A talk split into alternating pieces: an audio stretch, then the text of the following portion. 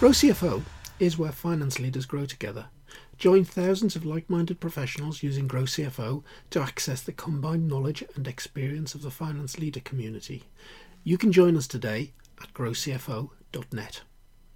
Hello and welcome to the Grow CFO show. I'm your host, Kevin Appleby, and today I've got Ian Kay with me. And we're going to talk today about presentations and how to be confident in that area and make a good presentation. So, welcome to the show, Ian. Thank you so much, Kevin, for having me. It's a great pleasure to be here. So, Ian, can you tell our audience just a little bit about yourself and what's what's your background and how did you come to be an expert in the areas of confidence and presenting? Uh, yeah, thank you for the question. It'd be a pleasure. Um, so, probably like many of your listeners, uh, I originally trained as an accountant with one of the big four. We just discussed PwC. I'm old enough that it was it, it, became PwC, but when I joined, it was Coopers and Lybrand. Ah, well, uh, fun enough, when I joined, it was Coopers and Lybrand as well. And uh, in that period, when I'd sort of passed all the recruitment process and was waiting to turn up on the uh, induction event, I got the letter through the door that says, "Oh, by the way, we're merging with PW." Amazing. So, did you, were you ever in Embankment Place? Yes, yes. well, there you go. Maybe we should recognise each other. Yeah. Not that it's a small office. Um, Uh, so I trained there. I worked in industry for five years um, at one particular company, American Bureau of Shipping. And the last two years of that, I was regional accountant for Northern Europe, based out in Hamburg. Um, and then I came back actually to do a full time MBA. Mm-hmm. And uh, that was at a place called Cranfield School of Management, uh, which was a one year full time MBA. And then subsequently, I've, I've added into that roles like that w- because they were um, like traditional business as usual stuff, controllership, finance manager, um, regional controller with regards to being out in Germany. And then actually, uh, directly after my MBA, I, I, was actually at GE for two and a half years, General Electric, but as a consultant. Mm. And that wasn't planned. It wasn't planned to be a consultant. I ended up with a surprise fit interview that wasn't meant to be a fit interview. And GE back then was so large. Actually, it was the largest company um, by market cap and if I was to do a test question for any of your listeners, and I'll give the answer obviously, what would in 2000, around 2001, what would have been the largest company by market cap?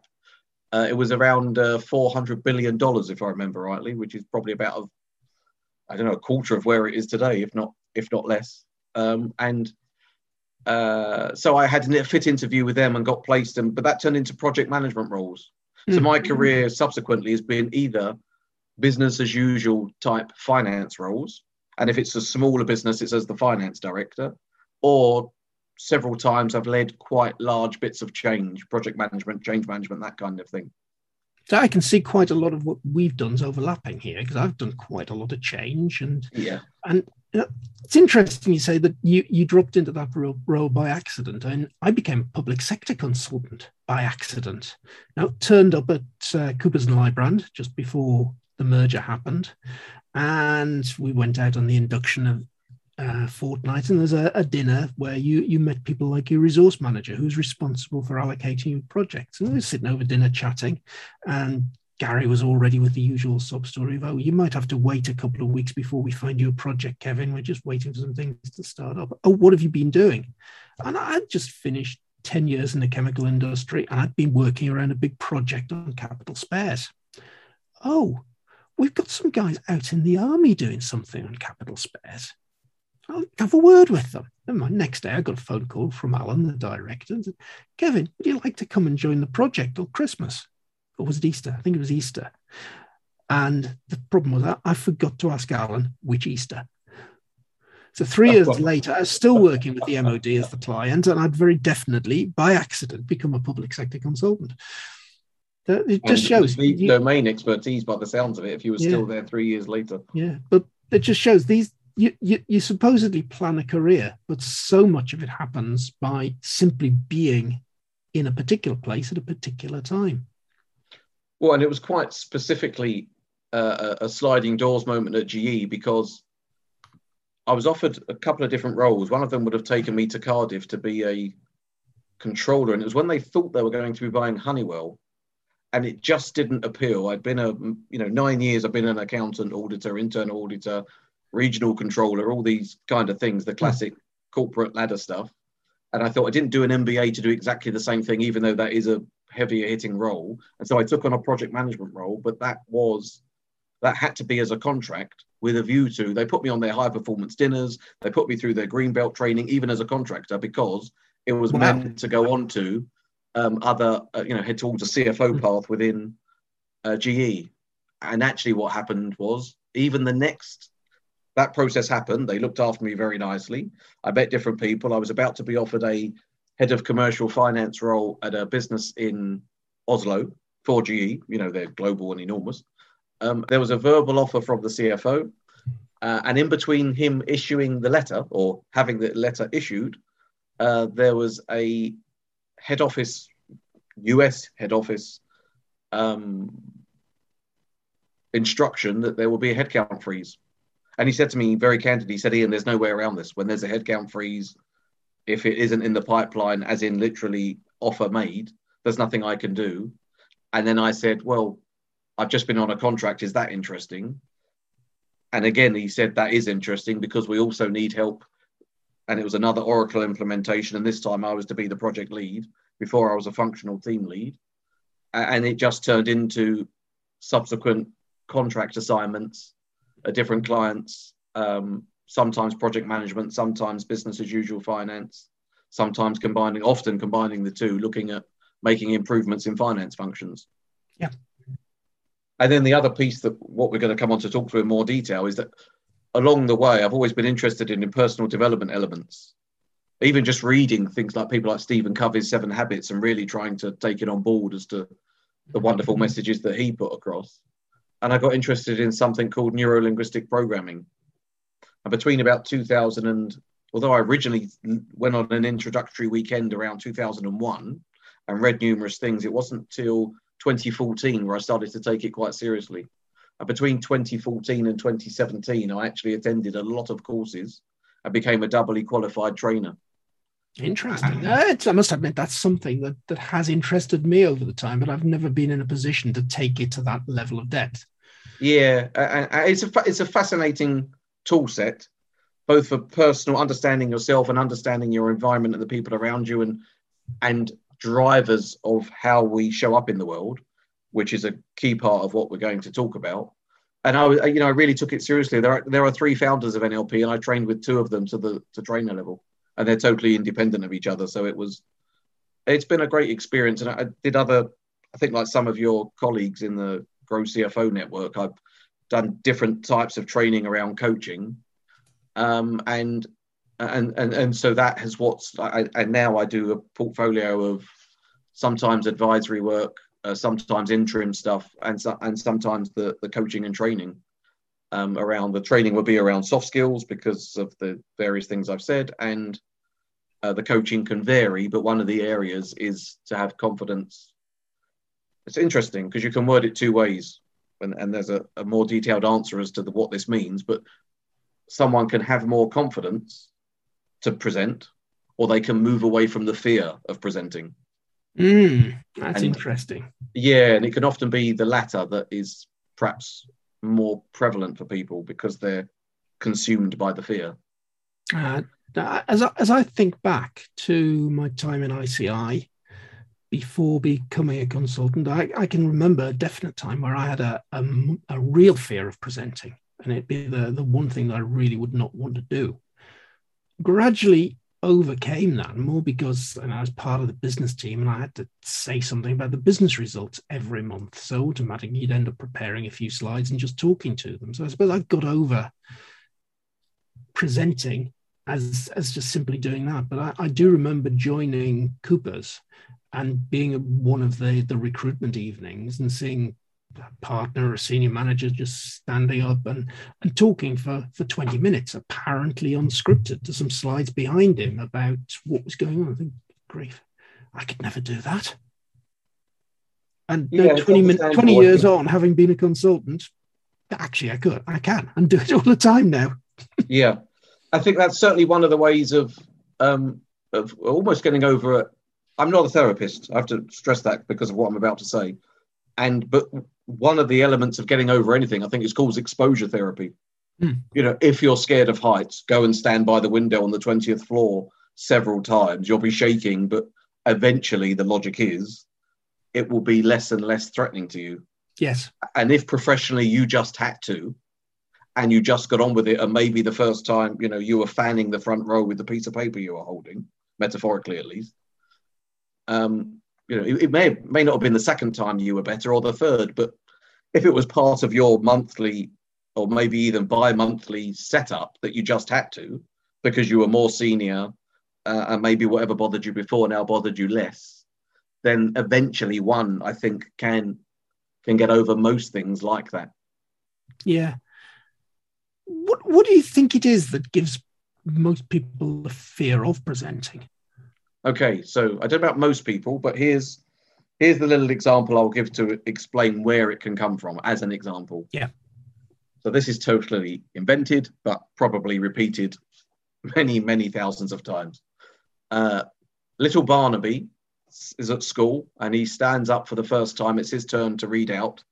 And instead of saying the word chief, he says chef. And when he was reading the story, and uh, everybody laughs. The teacher wasn't particularly sophisticated in dealing with it. Little Barnaby sits down and somewhere in his unconscious, he's registered that when you stand up to speak in public, of course, as a child, you don't use those words, but when you stand up to speak in public, there's an internal process that says that is associated with an unpleasant feeling. Yeah. And uh, being laughed at by the rest of your class. Laughed at by the rest of your class. And, you know, 30 years later, when you're the best man at your brother's wedding and you've got to stand up and speak uh, and you're really not sure. The truth of it is, you'll never remember that without some help and guidance. Um, but there'll be somewhere. My point is that somewhere in the unconscious, there's an internal dialogue going up, going on that says, you know, this is really unpleasant. I'm I'm not good enough. No one's ever going to find me funny. Uh, I'm not interesting enough. Uh, I can't speak clearly enough. I, whatever the phraseology somebody will have, and that comes from somewhere. And we have a you know a, a process that we go through as humans. We process information through our five senses, and how we store that information and how we recall it will be what leads to the fear. Hmm. Because you, you've got the filter called language, and the language you're applying is I'm not good enough. This is really frightening. Everyone's, you know, it's just not pleasant. Uh, and people have long since forgotten the where, how, and why you have those feelings. But boy, do you know what those feelings mean, and it means avoid presenting. Yes, because we've we've got that subconscious is all about uh, protecting ourselves from the things that have hurt us in the past. Yep. Even though it's you know, is it relevant anymore that at six years old your classmates laughed at you? And of course it isn't. Yeah. And of course it isn't. And so mm. that is that's a big part of how to move forwards is to understand where it came from, um, try to reframe things, which is very easy to say, but you know, through a coaching process, understand where it came from, um, reframe, if at all possible, what meaning you've associated with what's going on. But if any, if anything, almost educate yourself as to what's going on as an internal process, assess whether it's relevant anymore, and then begin to reframe how you think about presenting. Um, and and then there's the skill side of it what what formats can you use for presenting? Uh, how do i build confidence just generally for holding my what you might call presenter state? Um, how do you engage the audience etc etc one one side is skill and saying oh yeah you know some you know some people are just brilliant presenters right? I wouldn't necessarily label myself like that. I'm so i'm probably quite a competent presenter and i can put a point across. Uh, but the other side of the coin is feeling comfortable even trying to present. Yes. Or removing the fear, as I said earlier. Yeah.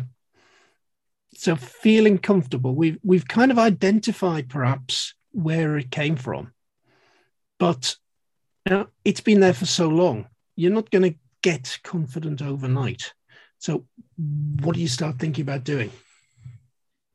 So you're right. Just to say, oh yeah, I remember that now. Um, my teacher wasn't very nice to me. It's about listening to the internal dialogue and really pulling out what is the um, what what are the phrases you're telling yourself, and really then starting to understand where they've come from. And then we go into the timeline thing of trying to identify um, this is one particular approach, by the way. There are others to help Yeah. people move forwards, but the, what this one particular approach is try to identify what the internal dialogue is. What is it you're telling yourself? Okay, you know, it's your turn to, and if someone says, oh, I don't know, it's okay, well, present to me then.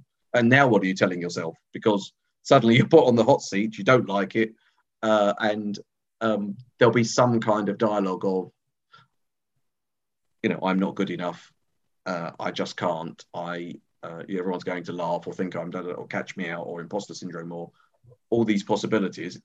Whatever it is, then you try and take the person on a timeline and say, okay, did you feel like this last week? Was it last month? And obviously the answer is yes. Was it last year? Absolutely. And then you try to take them on a timeline of, okay, where did this start? Okay, so this is the root of how you got to feeling so uncomfortable about presenting.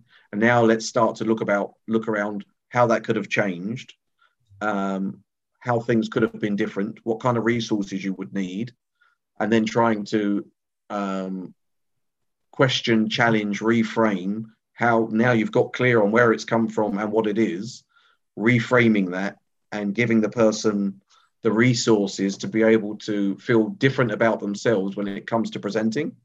And then, as I say, you move into the now let's see how you actually now you can stand on your own two feet without you know churning up inside you know i doubt it's quite difficult to go from you know genuinely not going to sleep very well the night before to life and soul of the party let me stand up and present at every opportunity.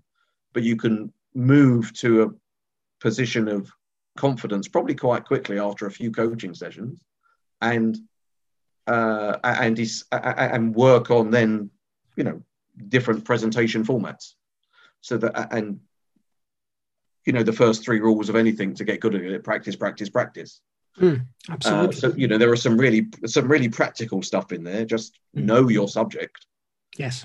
um you know that partner that stood up and seemed so confident and probably was I- you pro- they were probably doing that presentation or a version of it for the hundredth time Yeah. uh, uh, they wouldn't have allowed themselves to represent PwC or Coopers and Lybrand back then without knowing their stuff. They ju- they just wouldn't. Exactly.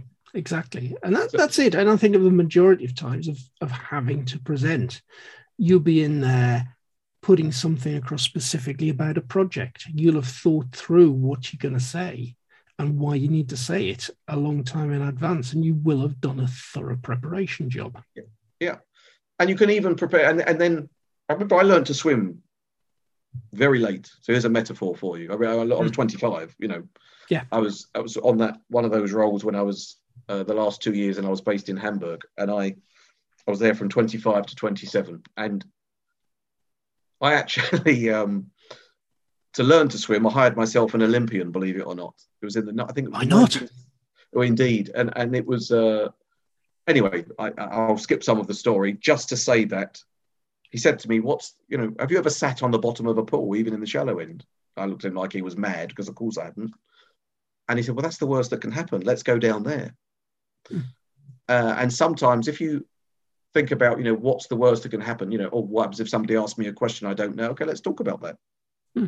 What a great opportunity to have an opportunity to to go back to somebody and continue the dialogue if it's a potential client, to build your relationship if it's a colleague, to you know, no one very rarely in a work environment. Uh, you tell me if you disagree. Does everybody, does anybody expect a person to have every answer at their fingertips?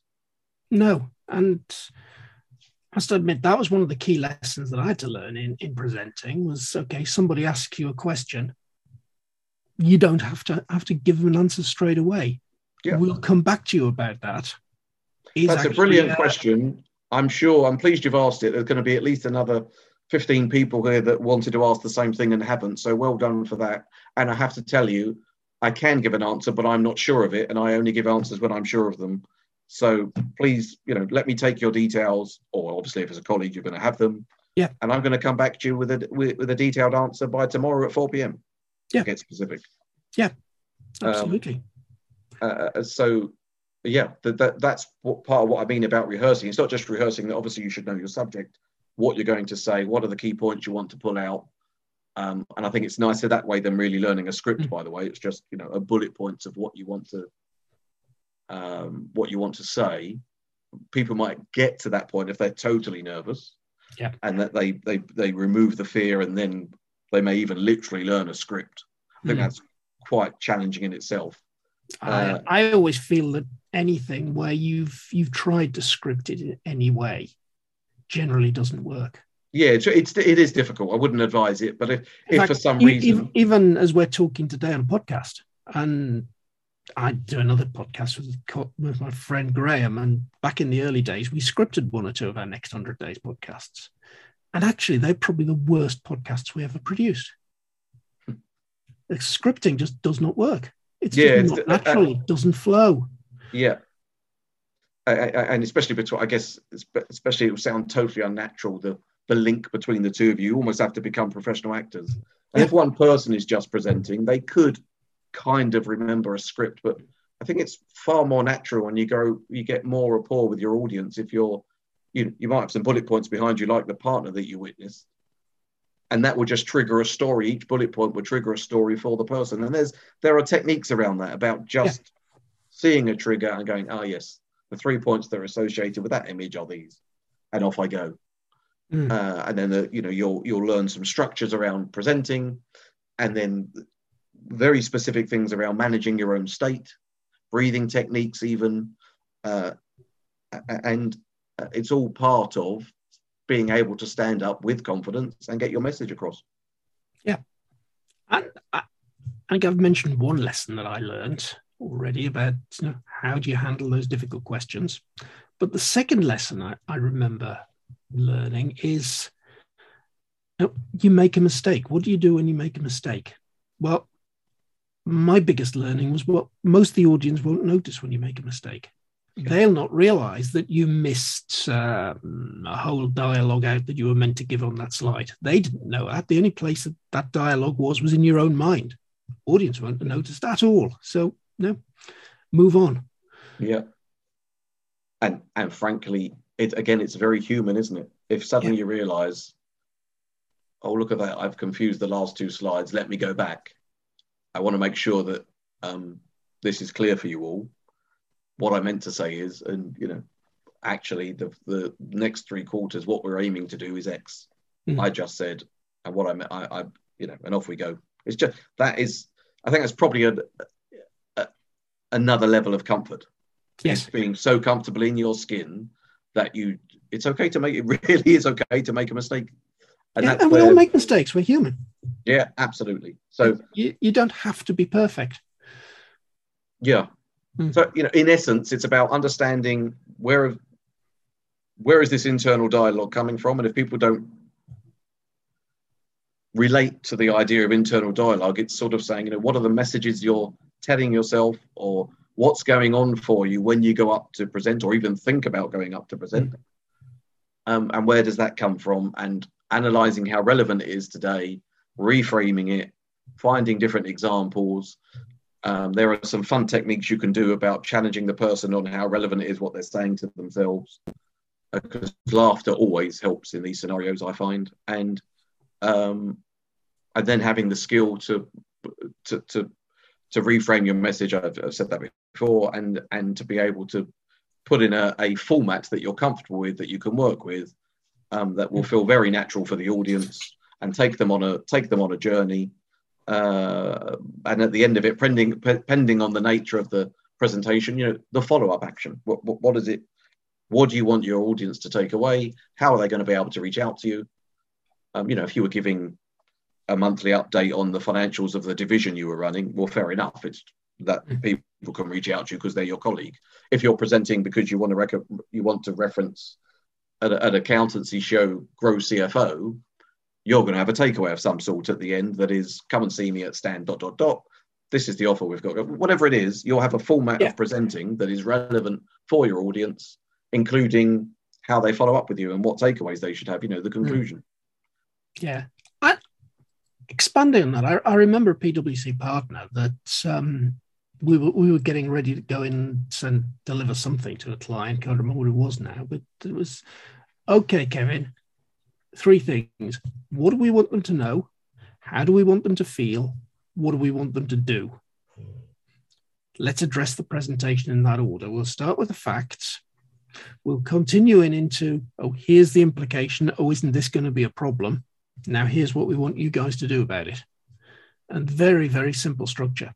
And it, I've, yep. I've thought back to that so many times and used it. And it, it really does focus the mind, making it as simple as that. Yeah, and and then you can even break that down a little bit more if you're going to, you know, to when you talk about having slides behind you, or if you're talking without slides just in your mind. Okay, yep, I know there are three or four sections to this presentation. The fourth one is what are the takeaways. Um, the first one is what's the problem? What are my three bullet points there? And in the end, for you know what could be almost any length of presentation, you're trying to remember something like um, 12 keywords or hmm, phrases. Yeah. And that's funny. You, you start talking about the, the three things there. I remember going to a presentation course that was put on by a, an organization called Rogen, um, Rogen SI. And they were very clear that you really signposted your presentation and you only talked about three things. And you told them those three things three times. Yeah. So it's hello, and uh, today we're going to talk about a rough introduction, and we're going to cover this point, this point, and this point. And then you go in and you say, oh, well, so we're going back, and here's, here's the first point in detail. And you go and maybe talk to it about five minutes. And so on. You you'd go into the second point the third point then you get to the end and it's okay so today you can see we talked about x we talked about y we talked about z. Okay now here's what we're going to do. Here's the call to action. Yep exactly that. Yeah. And, and you that, can structure it in the way that your partner originally told you you know why is it important how how are we going to help them and you do it by well, as we're repeating ourselves but by by three points at each point relevant but there's the same three points. But what was the problem? Yeah. How do we solve it? How should we follow up together? And here's the takeaway. Yeah. Uh, and um, you know, and you set a frame at the start, mm. uh, uh, which would be the shortest part of the whole presentation. You know, today, mm. so glad to be here. Today, I'm going to. Yeah, and I, I think key to me in in realizing that one is is realizing that people only actually remember three things from a presentation. So don't t- try to tell them four. Yeah, it's it's uh, I can't. I must confess, I can't remember. See, I'm perfectly comfortable confessing that I don't remember the logic of it. It's always three points, but I, I, I do remember that from various bits of training that yeah. you trying to get people to, you know, less is more is yes. is, is often uh, a key thing. And I think even across the consulting piece or training, it's just generally trying to encourage you. You know, you want to give, you want to share, you want to provide solutions, and actually sometimes it's just too much mm. and it's worth remembering that for presentations as well you know what are the key messages you want to get across how are we going to do it what problems are we solving off we go yeah and chances are as the, as the finance guy you know a lot about what's going on in an awful lot of detail. You know all the numbers that are sitting behind it and you could potentially put all of those on your slides but chances are it is going to bore the pants off the rest of your business team. So focusing on the what do you want them to know, how do you want them to feel, what do you want them to do, uh, and or focusing on the three key things you want to tell them and lose the noise. Less yeah. very definitely. Same for I mean, as you say, we've got a lot in common. It's, it's even when you're managing a change project, same same logic. If you came to yes. a toll gate um, and you've got the steering committee in front of you, are we going to go forwards? Aren't we? Right, here we are. These are the key points. What you want to know. Yeah. Uh, happy days. Off we go. Mm, yeah. Ian, that has been a fantastic little canter through uh, confidence in presenting and, and how to make a good presentation. Thank you for joining me on the Grow CFO Show. Great pleasure. Thanks again for the invitation.